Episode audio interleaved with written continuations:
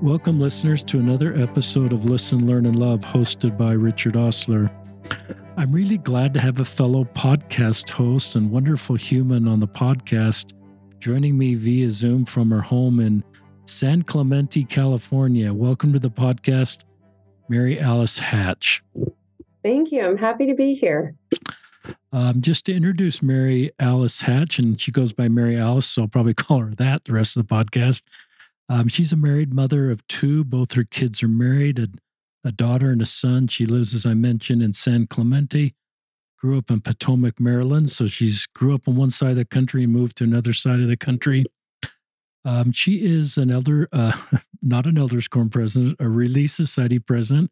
She may talk about a ward division, and she got called again or recalled. So she's in her fourth or fifth year as a Relief Society president, doing just wonderful work. She also hosts a podcast that's a terrific podcast. And that's why I reached out to Mary Alice and wanted her to be on this podcast so you listeners can connect with her podcast. I like to use this platform to connect listeners with other wonderful podcasts. Her podcast is called What Now? And it'll talk a little bit about her son who came home early from a mission and a little bit about our culture and just things that we can do to improve the culture. So, Mary Alice and I have a lot of the same feelings about um, our love for the church and a desire to improve our culture so more can participate. So, I'm grateful to have Mary Alice on the podcast and the work she's doing, not only through her LDS tools, sort of formal calling as Relief Society president, but this other work she's doing to help create Zion in so many ways. And listeners, I've had a few, several people reach out that just talk to me about Mary Alice and the work she's doing and their um, and how needed it is and how it helps them feel wanted and belonging and safe in her Relief Society. So, my hope and prayer is that you listeners will have some ideas that come to your mind from the work that Mary Alice is doing that in your circle of influence you can implement or at least consider and discuss in your councils. Is that okay for an introduction, Mary Alice? Well, that sounds great. I don't think I need to do my prepared introduction anymore. well, you can expand on it. So I'll just turn it over to you. No, thank you so much for having me, Richard. I really appreciate it. And like Richard said, yes, I have my own podcast, and Richard and I are very aligned in what we um, are passionate about, which is uh, changing certain aspects of the church culture that are hurtful and painful to certain members. Um, and in a productive way, in a positive way, to help everyone see where they fit in in the church, and they do fit in. Um, as Richard said, I grew up in Potomac, Maryland. I'm the youngest of four girls. My grandfather, John Willard Marriott Sr., founded Marriott Corporation, which is now the largest hotel conglomerate in the world. I grew up working in our restaurants and hotels. I was blessed to learn a strong work ethic from a young age. I went to Brigham Young University, where I met my husband, Jess Hatch, who's the youngest son of the former Senator Orrin Hatch. And we have two grown children who are both married, as Richard said. One lives in San Clemente by us, and the other lives in Orem, Utah.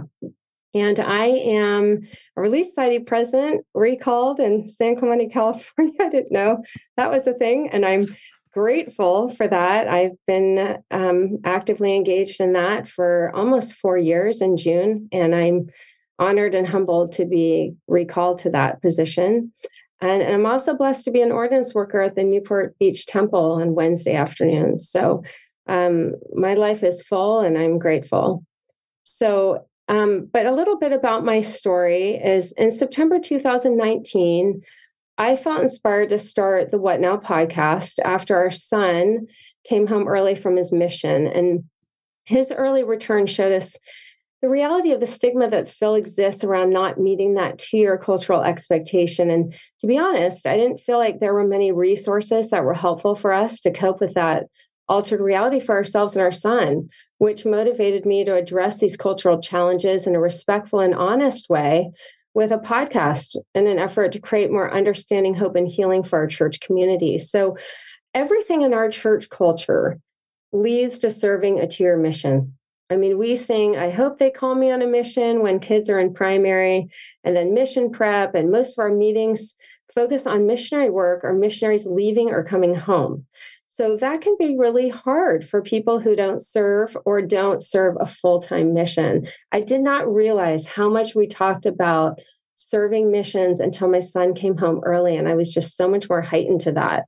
You know, and I have to admit, I was a box checker. I wanted my kids to graduate from seminary and go to BYU and go on a mission. I mean, the whole program, I was all in. I was checking every box. But the reality is that not every child is going to meet that expectation, and that is okay. You know, we all have our own journey. We're all going to connect with the gospel of Jesus Christ in different ways. So, I want to reference your book a little bit, Richard. In your recent Listen, Learn, and Love book, you devote an entire chapter to early return missionaries. And you reference a talk given by Elder Holland where he speaks about how we don't need to quantify missions, but that there is value in going, no matter how long a missionary serves. And Elder Holland's video you referenced is the same video my son watched when he decided to come home early from his mission. And Elder Holland's inspired words really gave my son the courage to do what was right for him. And, you know, we're hearing in conference and in the talks that our dear prophet, President Nelson, is giving, and he is pleading with us to receive personal revelations for the choices we make in our life. So, how could I not support my son who sought revelation to leave his mission and receive confirmation that leaving was the right choice for him? I had to support that. You know, leaving the mission early, it still has a stigma attached to it because we place so much value in our church culture on men serving a tier mission and have so many judgments about those who leave early for example, you know, members might assume that these missionaries didn't have enough faith, or they can't work hard, or they don't have a strong testimony. And the reality is that a mission is not for everyone. And not every young man is going to go and serve for two years. And we have got to get over that in our culture and remove the shame we impose on those we wor- who worthily try to serve. So when my son, just to give you kind of a snapshot of what I was going through is when my son called me from his mission, I saw that Colorado Springs area code come up. And I tell you, my heart stopped. when you see that come up, and you, I don't know anyone in Colorado Springs, but you knew the area, but you knew up, the area code, and he's surfing there. I'm like, my heart was racing, and I have to say, when I heard his voice on the other end after I picked up, and he was so distraught and he was so broken. I was just shocked by what he was feeling and experiencing. And I was scared for him. I mean, he loved the MTC. He was, you know, so excited to bring the gospel to everyone, you know, in Colorado. But, and then when I get this call, I'm thinking, what happened? You know, the mission had triggered something in him I had never seen before and he needed to leave. And I fully supported him in that decision because he had prayed about it. He watched the video from Elder Holland about not quantifying your missionary service, but that there is value in trying to go at all. And that the church is grateful for any amount of time they were able to serve. You know, I felt like in many ways it was a harder decision for my son to come home in our culture than to stay at some points.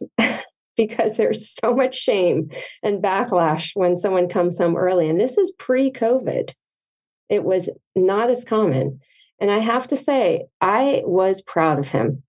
I was proud of him for having the courage to know himself well enough to leave a situation that wasn't healthy for him. I mean, as parents, aren't we all teaching that to our kids? Their whole life, aren't we teaching them to get out of situations that are potentially hazardous for them. I mean, this situation was not good for him. And despite the pushback he got from certain family, friends, and church leaders, he still came home. And that takes a lot of courage. And I had to applaud that. And Elder Holland, he offers these words of support in his response to a letter from a person who served for only four months and went home to mental health and felt like a failure. And I love this. And is it okay if I read this? Please. It is so powerful. Elder Holland says, Commendation to you. And the love of the Lord to you and the blessings of the church to you for trying to go, for wanting to go, and for the fact that you successfully served for four months. It obviously wasn't a full term, but it was missionary service. It was honest. You were loyally participating and testifying. And I want you to take credit for that. I want you to take the appropriate dignity that you deserve from that and to know that the Lord loves you and the church loves you for serving. I want you to be appropriately proud. I want you to take the dignity and the strength and the faith that came from your four months and cherish that forever. I don't want you to apologize for coming home. When someone asks you if you served a mission, you say yes. You do not need to follow that up with, but it was only for four months. Just forget that part and just say yes. You served a mission and to be proud of the time you spent. That is from an apostle of the Lord. That is validating to parents and children who have had missionaries come home. You know, when a missionary comes home early, we don't need to get all the details. You talk about this in your book, and I really like this. We don't need to get all the details. We just need to welcome them back. It's, it's that simple.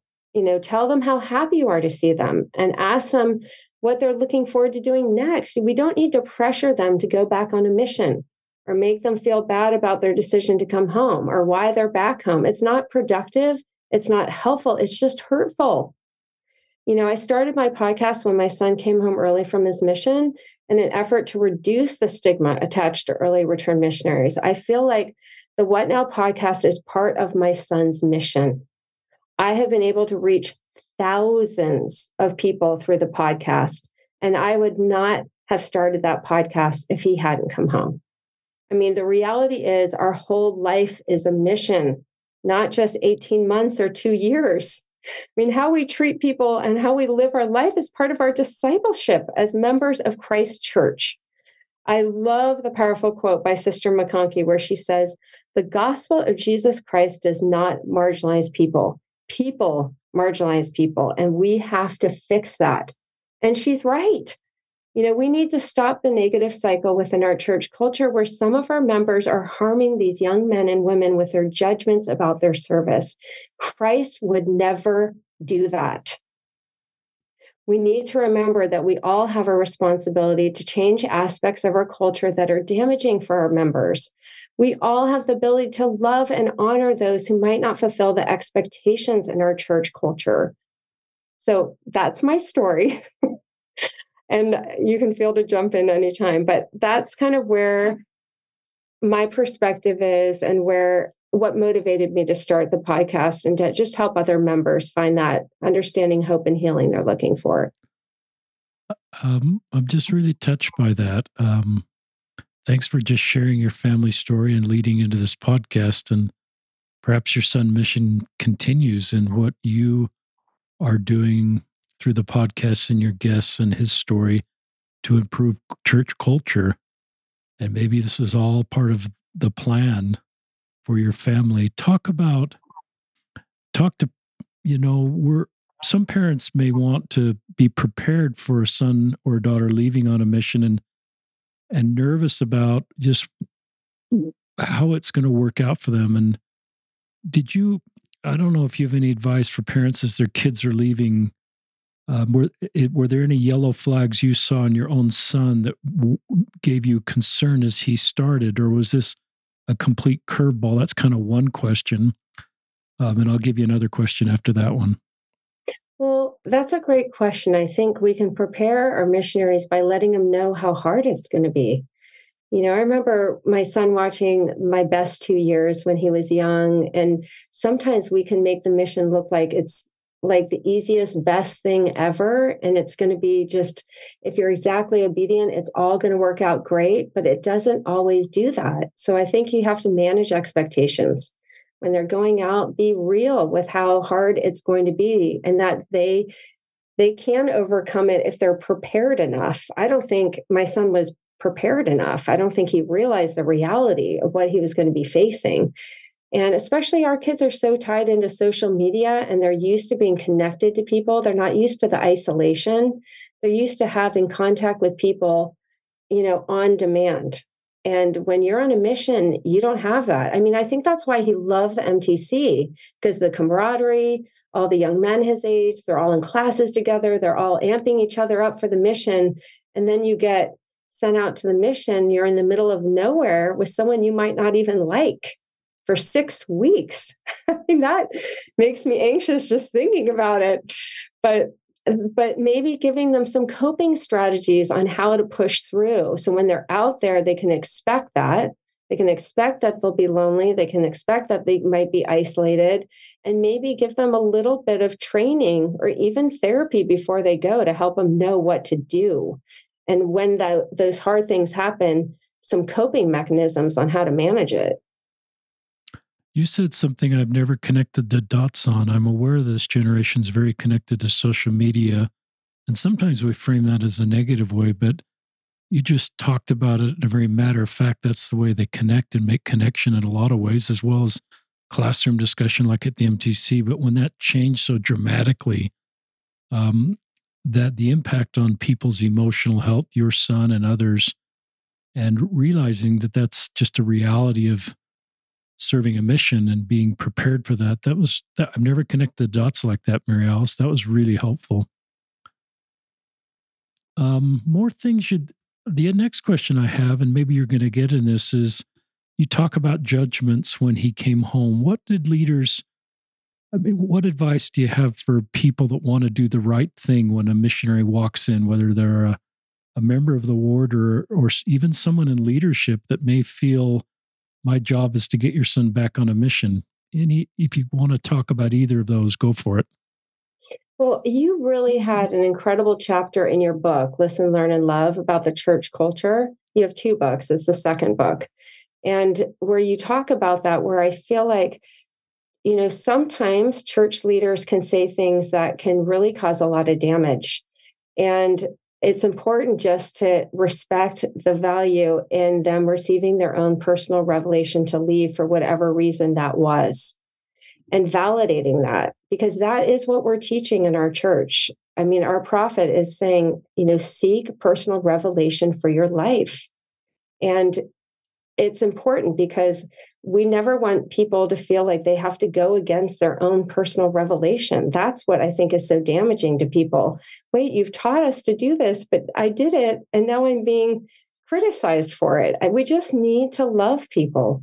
Honestly, it sounds so trite and simple, but really, we just need to love. We don't need to judge. We don't need to you know, push them back out on their mission because I know we had a couple missionaries from our San Clemente mission that went home early. And I remember one of the mothers calling me and she was really, really upset. And I did, and this is after, you know, my son had come home early from his mission. I did say, I will give you one bit of advice. When he comes home, you just embrace him and you love him and you support his decision and you bury all these negative, angry feelings that you have and let that go because it will really, really damage him if he's not received well when he comes home. So, and and she did, she did do that, and she called me a few months later. It was like I'm, I'm, I didn't want to do that, and I wanted to be mad, but she did do that, and it really salvaged the relationship because when these kids aren't received well, it damages their relationships with their family and friends and whoever doesn't receive them well, especially their church leaders. I mean, church leaders are supposed to be acting as Christ would receive them. And would Christ do that? Would Christ shame someone? He would not do that. So, I mean, we just go back to our core principles of our doctrine, right? To love as Christ loves to treat others as we want to be treated. I love the word salvage the relationship and how important that is to do. And this non transactional, non agenda love. It's hard to do as parents sometimes because we hope for these outcomes. We see um, generally how missions benefit um, those that serve, but there's exceptions to that. And I love you that you come back, Mary Alice, to this to what our church teaches about personal revelation and and I love where you kind of um, talk about how personal revelation can sometimes butt up against um, cultural expectations or family expectations or general church advice, like all men should serve missions. And I think it's really important to go, like you're inviting us to do, to say, let people own their personal revelation. And our personal revelation doesn't give us the ability to judge their revelation. And that can be hard as parents because we hope for things for our kids, but it's relieving in a way to say that's not our job. Um, we teach correct principles and let people govern themselves through personal revelation. I don't want to make this about me, but one story in that chapter is a young man when I was a YSA bishop, and he was pretty beat up. He was about 23, 22, and you know, his relationship with his prior priesthood leaders was mostly all about getting on a mission. And he was kind of hanging on to his church membership. And I just, instead of doing that, I did a lot of listening to him. And the impression came to my mind was to do what you're inviting us to do, to honor his personal revelation. But it was conflicted because I knew in the back of my mind his parents were praying that somehow I'd say the right thing to get him on a mission. And maybe his home ward bishop, knowing he was over at the YSA ward, was hoping I would somehow get him on a mission. And and that motivation in the back of my mind could lead me into what I'd call, and you may have some thoughts on this sort of spiritual manipulation, where I would use scriptures or use um, things in a way to manipulate somebody to um, do something that I thought was right for them without honoring their personal revelation. Now, there's certainly stories of where a well meaning bishop got someone to go on a mission without spiritual manipulation. So it's kind of a fine line, but I just recognized and I listened to this young man, and he eventually, you know, I just honored his personal revelation. I said, okay, I won't define our relationship by if you're going to go on a mission or not. I'll just walk with you and what how can I help you come closer to Christ? And he said, I'd like to work towards going to the temple. and then I lost track of him and I share this story in the book. And then, you know, four or five years later, I was a temple worker in the Salt Lake Temple and he walked in to be married. And he just gave me this gigantic hug and he allowed me to put that story and how much it meant to him. And I just was grateful for that. And I, not to say I did the right thing and other people did the wrong thing, but it's back to the, what you're trying to invite us to do is honor people's personal revelation and then get behind them and support them. Mm-hmm. So, more thoughts on that and how we can support early release missionaries and um, just more on this subject. It's so close to home for you. I think you have more things to share with us. Yeah, I think too, for parents, it's really important because I found myself caught up in the culture. Like, okay, so if he does this, his life is going to turn so much turn out so much better eh, than if he doesn't do it you know, I had all these fears surrounding the mission experience, like, oh, it'll make him so much more organized and so much more you know, mature and so much better with people. And like you have these really high expectations of what the mission can do for a child. I know most members feel that way. And and also in our culture, I think a lot of people feel like, well, it's a reflection on me. You know, if they do well and they're an AP, that means I was a great parent you know and but if they don't or somehow i failed right? If they come home i'm the failure. I know a lot of parents feel that way and it's such a hard um, mentality to have because our kids have their own agency and they're going to make choices that are totally out of the realm of our parenthood and it's not a reflection of our parenthood. It's just a reflection that they have agency and so, and we don't need to attach our self esteem to their agency. I think that's a really important point for parents to realize that our kids are going to make choices sometimes that aren't our the choices we want for them. But it doesn't mean their whole life isn't going to turn out well because of it. You know they all our decisions we make our decisions the decisions our kids make ebb and flow and that's what gives us life experience. And it's good for us and some of the greatest men I know didn't serve missions. And some of the greatest men I know served missions. So, either way, it's not a black mark on their life if they don't serve the mission. And what my son's seeing now is a lot of these kids that did stay, even though they didn't want to stay, have come home and left the church. And I am seeing that happen a lot. And that's more concerning to me. I felt like, you know, when I talked to my son about coming home, said, I'd rather have you come home now and stay in the church than just deal with it and suck it up and and hate it and then come home and leave just for the sake of saying you served a full-term mission. That's not the point. So those are really good thoughts. Um, I wrote down something you said. Uh, we don't need to attach our self esteem to their choices. What a powerful parenting principle that's often really difficult to do. And maybe more so for women.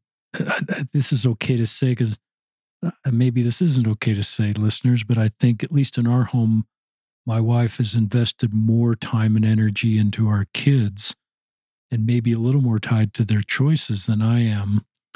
Um, and it's painful for any parent. So maybe it's not even good to go down that road saying if it's harder for moms or dads. But um, culturally you're right we want these expect we want these for our kids but then sometimes our own self-worth gets tied into our kids choices. And that's the part of that i'd love to particularly pull out of us as parents is and our culture is to you know testimony meetings where um, people get up and talk about their leadership of their sons on missions and sort of create a culture around not only missions but the type of leadership experiences they're having. And I just think that sort of adds to this culture that can be really difficult. Talk more, unless you want, you can talk more about that, but talk more about the challenges. You touched on this subject of um, some that stay that really don't want to stay, and how that's actually maybe more long term detrimental to their relationship with the church than just coming home on their own merits. More on why that, connecting those dots for our listeners. Yeah, I think um, I mean, Trevin was telling me in the MTC, some of the boys in there with him were saying, you know, like it's not an option for me to come home. I mean, my parents have said, like, the whole you don't come home unless you're in a body bag. And that is so damaging. And I just think, is that really like, what is this really about? You know i have a friend who was a mission president who came home a couple years ago and i loved his perspective. And a lot of these kids don't have great mission presidents and their mission president ruins their mission. I mean they're all about numbers and they're not about what it's really about. And our friend who served he came home and he just said if that missionary converts himself that's a win we want them to convert themselves first. And once they really convert themselves and they work on themselves and their testimony and why they're out there and what they're trying to get out of this, then they become some of our best missionaries. But if we just come at them with quotas and all this obligation and how they need to approach people and what the, you know, it wasn't about revelation, converting themselves. It was just about you know numbers and a very different leadership style. So it's really important for mission presence really to go out and be about the missionary. Let's get them converted. Let's get them excited about the missionary work and then they can go out and be good missionaries because they've converted themselves. You know a lot of times these kids you know that were in the mtc with my son they'd never read the book of mormon until they went into the mtc so they're not really converted you know? So i think it's important for these kids to kind of get converted first and then they'll be able to really have an impact and maybe be able to handle it a little bit better. I love that. Um i've i love that and i love the focus on converting yourself first. And those of you that are considering serving missions listening to this episode i think what mary alice is sharing is helpful for you is you've got to be for, come unto Christ and be converted to Christ and our restored doctrine, and then your ability to help others do that. But I like this non transactional approach to missionary work. Yeah. I think a lot of culture is measuring your success as a missionary by how many people you baptize. And I certainly did that on my mission and still remember keeping track of the baptisms. And that was a lot of content of the letters home. But I think we can just go on missions and say our job is to love people um, the way Christ loved people. And in that spirit of love, people are going to be drawn to our doctrine and see it in our lives. And I think we'll bring people into church in a very natural, organic way as we model the life of Christ. And some people we influence for good may not join our church. And I would say that's still a success. And some people we influence may already be in our church, but the service and the kindness we do will help them. So I think it's okay for future missionaries to look at this a little broader and and focus on their success being measured by how it improves them and and the lives they can improve without a scorecard involved or a measure of the number of people that join the church. And then maybe that's easier um, to go on a mission. I've never thought of this, Mary Alice, but you know we've had four sons um, serve, and they've and I've never thought of having a conversation with them before they left on, hey, if you need to come home, this is how we'll handle it. And if you get in a tough spot, this is how I will respond to this future conversation we might have. Because I just know that your son probably in his mind was going over the conversation he was going to have with you. And I don't know if you talked about it ahead of time, but I assume he's incredibly relieved to hear your response, but I think parents and a bishop and a stake president could have that conversation with a leaving missionary and say, This is how I'll respond if you feel like you need to come home or you're considering coming home. Um, any thoughts on that? I think that's a really interesting thought because I think a lot of parents are scared to do that and they're giving them the opportunity to leave early. That's funny. You know, but I think it, that could give so much relief to someone if they knew they were going to be received with love and it would take all the fear out of that. I think a lot of, you know, these kids really fear coming home. I mean, their own families impose that kind of fear on them and so then they think, what will the expanded culture think? You know, if my own family is full of shame and frustration that I came home, what will everyone else think of me? I think that's what keeps a lot of kids on the mission that probably shouldn't be on the mission. And it causes a lot of damage. And so I like that idea that you just mentioned about maybe having a conversation before. We had a friend whose daughter was really like wanted to go on a mission, but fearful about it, reluctant about it. And the parents just said, We'll go for six months. And if it works out, just keep going. And she finished her 18 month mission. And it was such a productive conversation. And it was so helpful for her to know I can leave at any time. So it takes a lot of anxiety out of it, right? I'm not trapped out here. And my parents will love and support me if I come home. I think it might almost be more helpful to helping them stay but they can also, you know, when my son came home, you couldn't talk every week. You could talk twice a year. You wow. know, it was very different. Now you can talk every single week. You can, you know, I think he might have stayed if he could have had that kind of connection because we're super close. And if I could have been able to see him and encourage him and FaceTime him every week, it could have been a totally different outcome. But uh, it's just interesting. I've my agenda is not to get more missionaries out, but as much as those that can serve and are able to serve to serve and self determine that's the right thing for them. But perhaps having these conversations ahead of time helps more feel like, okay, I can do this. I know I've got a supportive safety net around me that's on my team walking with me, and they will honor how I'm walking this road as a missionary. I'm walking into a lot of fog and a lot of unknowns, and it's a big commitment. And so, for perhaps for some, it's like that example you said. We'll go for six months or go for three months, and um, and remind them. We'll link listeners to Elder Holland's talk in the show notes, so you can listen to that talk and and in mission prep or in a family discussion, um, share Elder Holland's talk and say, you know, this is how we'll respond as a family, and this is how a ward council could respond after processing that talk and you know and sort of having these conversations ahead of time which i don't think cause i think every missionary that goes out knows they could come home So I don't think it plants the idea in their mind. I think it takes the fear out to use the word I think you use that this is how my supportive network, my team, um, will respond. They're walking with me in kind of a non agenda supportive way that have got my back as I'm navigating this. So that's interesting just to kind of brainstorm that together. More thoughts you'd like to share in this space? Well, I just think parents have a lot of influence over their children for good and bad.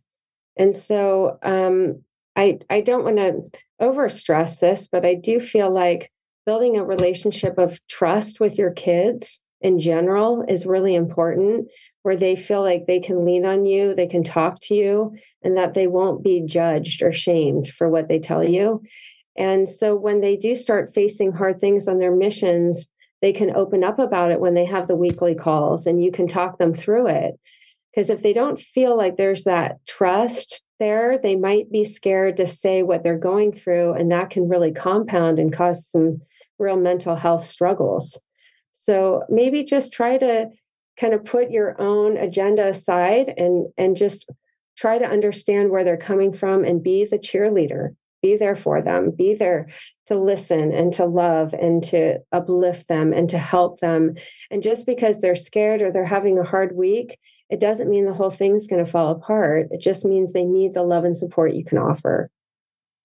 I love that. Um you could talk about listeners we these aren't often real scripted we just kind of it's like mary allison and i going out to lunch and hearing her story um, you could talk about your podcast, the scope of your podcast. I know you've got about 90 episodes up and you've got Apple reviews that just love you, five stars. And um, people really love the work you're doing. And we'll link to your podcast in the show notes. Uh, talk about your podcast, introduce your podcast to our listeners. So the podcast is called What Now? And what we do is we have honest, faithful discussions about the Church of Jesus Christ of Latter day Saints culture and beliefs. And we design it to be able to encourage, uplift, and inspire those who are listening. And we talk about everything you could possibly think of. I mean, we talk about manifesting your potential and having a faith Christ. We talk about abuse. We talk about parenting hacks and pornography and um, being a working mother and facing infertility and, and better communication. I mean, there's 89 topics we've talked about so far and it I, it really has been an incredible resource for people I, I did intentionally design something i didn't see out there because it's what i needed and i didn't have that to help me and support me when my son came home and i just felt like you know, coming home early from a mission is just one of the topics. There are so many other cultural aspects we have to be talking about that people really struggle with. And the goal is to help people stay in the church. I mean, that's the whole goal of the podcast. It's positive messaging. We're open, we're honest, we talk about the topics in an honest but faithful way to help people see where they fit in. And they all fit in you know, Christ loves all of us and he values whatever genuine offering we can give, and that there is room in this church for everyone. And we have a responsibility as followers of Jesus Christ to withhold our judgments and the limitations we might be tempted to impose on others and be stone catchers, not stone throwers. Um, I love that stone catchers instead of thrown throwers. Um, talk about uh, listeners. I just love the scope of this podcast under the umbrella of improving um, our culture and the really important, tender topics you're taking on. And I think you know this, um, Mary Alice, but I just recognize that our, I think a lot of our members are craving for this kind of content and and tool and a desire to talk about this.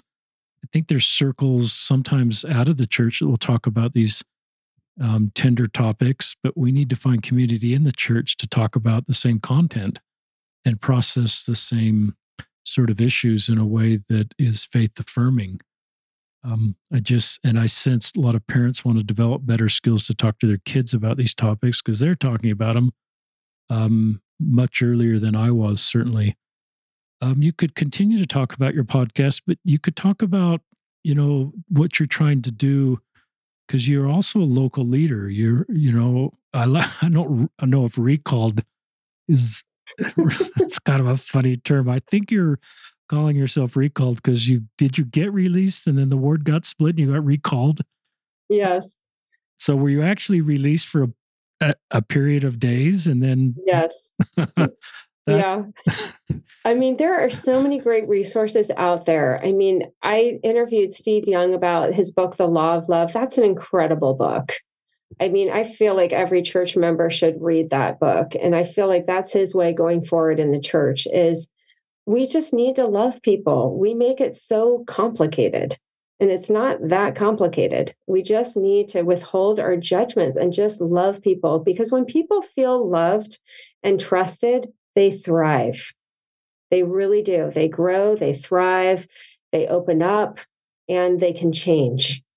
And so um, that's a great book. I loved your book too, the Listen, Learn, and Love book about the church culture. There are so, I've interviewed dozens of people who have written incredible books that are so powerful. And I really created this too, not only to address, you know, my son coming home early and what that looks like in our church culture, but as a resource for me to send these podcasts to people. You know, when people struggle with LGBTQ, I've interviewed Charlie Bird. I've interviewed Tom Christofferson. I've interviewed Ben Schilaty. I've interviewed all these guys. And a lot of them that you've interviewed, Richard, a lot more than I have, because that was your focus for so long.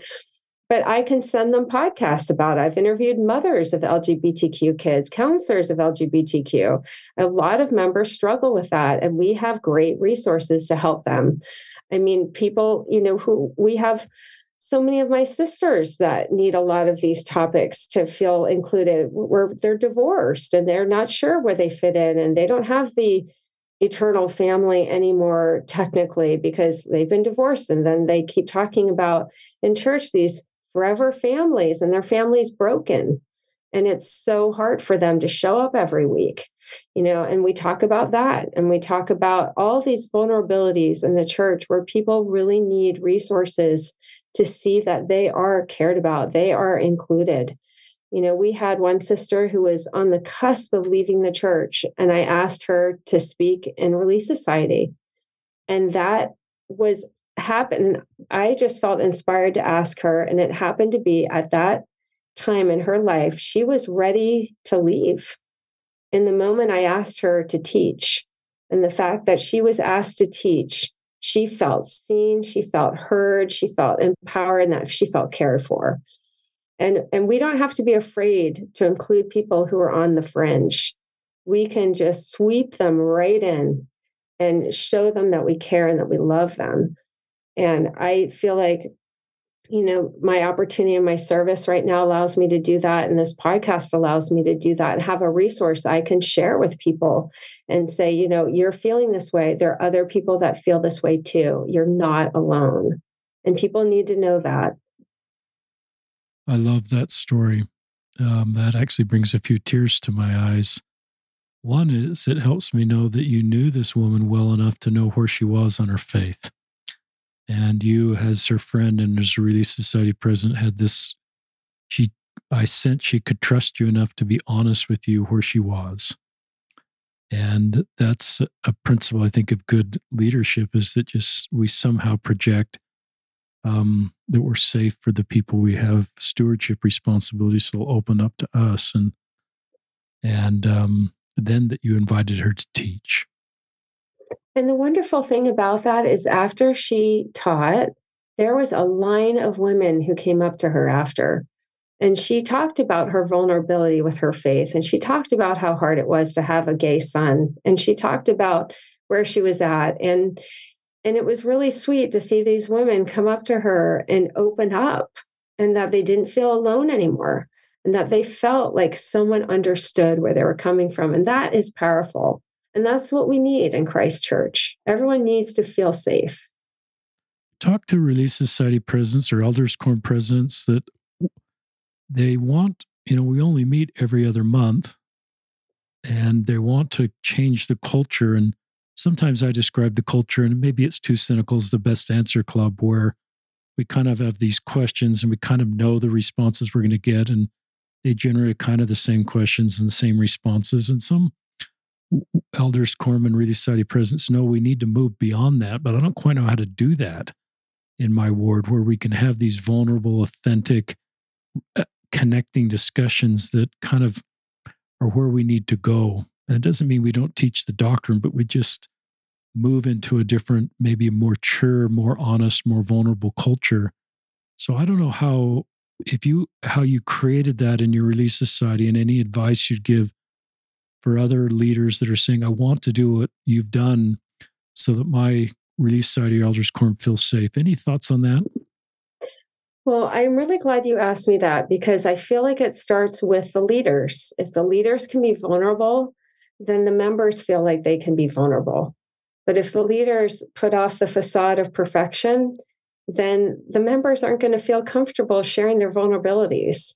And we're all vulnerable. We all are imperfect. So it's okay. I think a lot of times people feel like they have to have this facade of perfection, but people don't connect to perfection. They connect to vulnerability.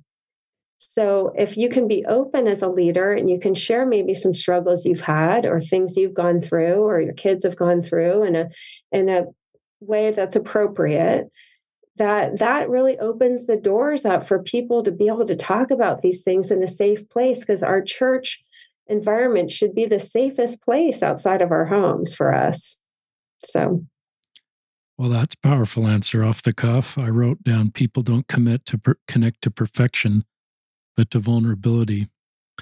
Um, I certainly have seen that in Elder Holland's talk, where he talked about his own mental health. Uh, my love and respect for Hall- Elder Holland just went up when he was vulnerable about his own mental health. When Sister Aburto talked about um, the suicide of her own father and how they navigated this family, it just, I, I just love Sister Aburto. And if I saw her, I would just give her this gigantic hug for her courage to be open about her family situation and the de shame that creates around talking about these topics. But your answer was terrific is that as leaders, we need to do this and we need to take the lead. It can't, it, um, so that was a terrific answer. Talk about, I don't know, uh, do you, what is the content for Relief Society? Do you take every week a conference talk and have I mean, talk about how you're cur- developing curriculum, and I'm not even sure what the rules are for Relief Society on if it's just given to you each week, or if a Relief Society president and a presidency can choose um, the content. And are you rotating teachers, or do you have the same teachers? People might be interested well, in just what you're doing to create this culture. Yeah, so that's a good question. So we teach from the most recent conference talks. So um, we only teach from the most recent conference talks, and we encourage the teachers to stick to that conference talk. That is their content. And so it's coming directly from the brethren of the church. And there are so many amazing conference talks, so many. And we pick and choose the teachers during COVID. We had so many people in our ward. We had over 600 people on our rolls. Wow. I mean, it was insane. Like we were in an we're an old stake center building and it was beyond the stage. I mean, it was nuts. And so it's good that they just split the ward. It's half the size. So we didn't gain anybody. We just lost half as many people. But um, so we allowed a lot of people to teach in rotation because we just didn't have enough callings for everybody. So we had like 10 different people teaching in rotation. So everyone could feel like they had some sort of a role or a calling. So they weren't teaching a lot, but it, it gave them something to do and it allows them to really grow and develop too. I feel like, you know, when we teach something is when we learn the most is in preparation to teach something, right? And so, but now that the ward is smaller, we've called four teachers.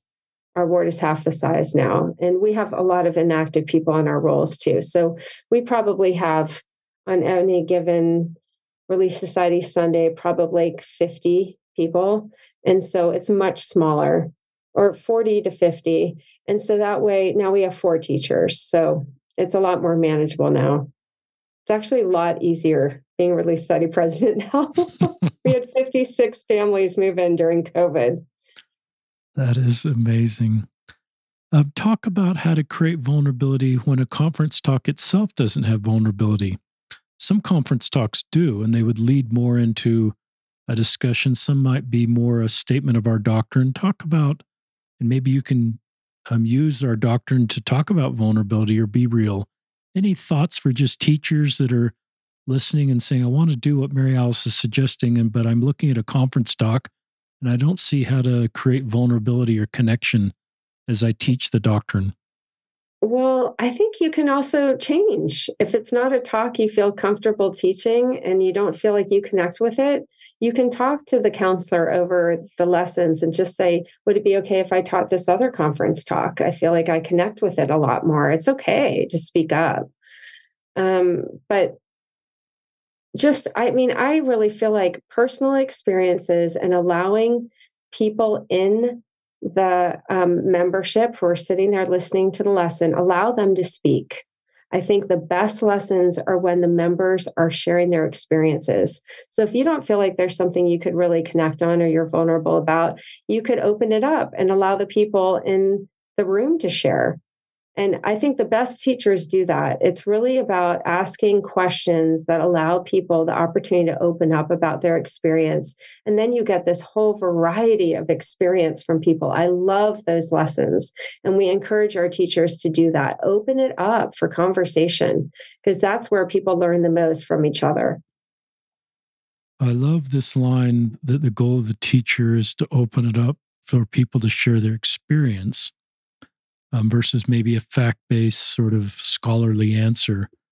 Those scholarly oh. answers are often very helpful to help me understand the doctrine, but sometimes um, the application of their personal experience uh, moves me more. And I think we're yearning for that a little bit more. So I love just the way you kind of frame that up. And I think to your point, it starts with leaders and them op- and leaders opening up about their personal experiences. I remember listeners um, seeing a. I've seen a therapist twice in my life, and once was when I was a YSA bishop, and I remember feeling shame. And I wrote this in the book about mental health that I hope my YSAs don't ever see me going into my weekly therapy appointment because they'd think less of me. And you know, I've thought about that, Mary Alice, and I thought, you know, in the appropriate situation, I might have been open about that. And I don't think it would have had the YSAs think less of me or uh, my um, calling to be the YSA bishop, but maybe they would have felt safe opening up to me. Maybe not about mental health issues, just say, this guy's pretty real.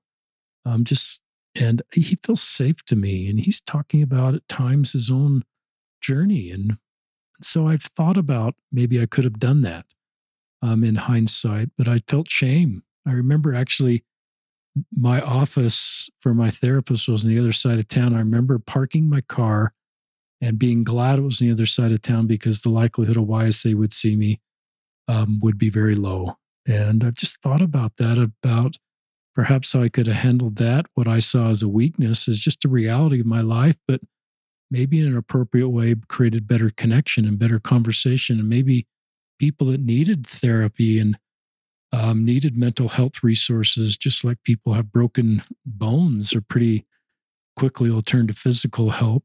They would have modeled that in their own lives if they'd seen me model that um, outwardly in my life. So, just some mm. food for thought, listeners, as you're trying to figure the best way to create a culture around you as a parent or you as a local leader. Uh, we've got about five more minutes, roughly. Mary, do you, Mary Alice, do you have more things you'd like to share? Well, I just think as members of the church, we're all inherently good people, right? We're all striving to help and love and lift other people, and that we don't have to be afraid of being vulnerable. I think our human nature is scared of that. And the real way we connect, like you were talking about Sister Aburto, I mean, I can't imagine the guts it took for her over the pulpit in conference to talk about the suicide of her father. But look at the fallout from that. So many people have gotten help because of it. And so many people have felt validated because of it and safe because of it. And oh my gosh, a church leader is talking about suicide in conference. So we can be more open. It gave permission, I think, for leaders to be more open. And I just know when I've struggled through things in my life, when someone comes to me and they say, I've been through that and that was hard. And I, you know, I can relate to what you're going through. It's so healing that we're not alone in our suffering. We're not alone in our discouragement. We're not alone in feeling alone. And sometimes we will feel alone because in this life, we are going to have challenges and hardships. And Heavenly Father has designed this gospel of Jesus Christ to be a healing balm for all of us. That we are supposed to be there to love and lift and support each other, just like us as parents want our children to love and lift and care for each other. It is so endearing when I see my children loving each other. There's nothing makes me happier if they are judging each other and criticizing each other, it pains me. And I think that's how our Heavenly Father feels. I think it pains him when he sees us hurting each other and how much joy he feels when he sees us genuinely loving and reaching out to each other and supporting each other. So, and I say these things in the name of Jesus Christ. Amen. Amen. Thank you, Mary Alice Hatch. I've just been moved listening to you and thank you for the work you're doing in so many circles, formally through your church callings and your temple service, but this kind of informal way um, through your podcast and um, acting on your impressions to start something new. There may have been voices in your head that said there's already enough podcasts out there, but I think there's your podcast is really needed. So, listeners in the show notes will link to Mary Alice Hatch, Hatch's podcast and Elder Holland's talk. And thank you, Mary Alice Hatch. This is Richard Ostler and Mary Alice Hatch signing off another episode of Listen, Learn, and Love.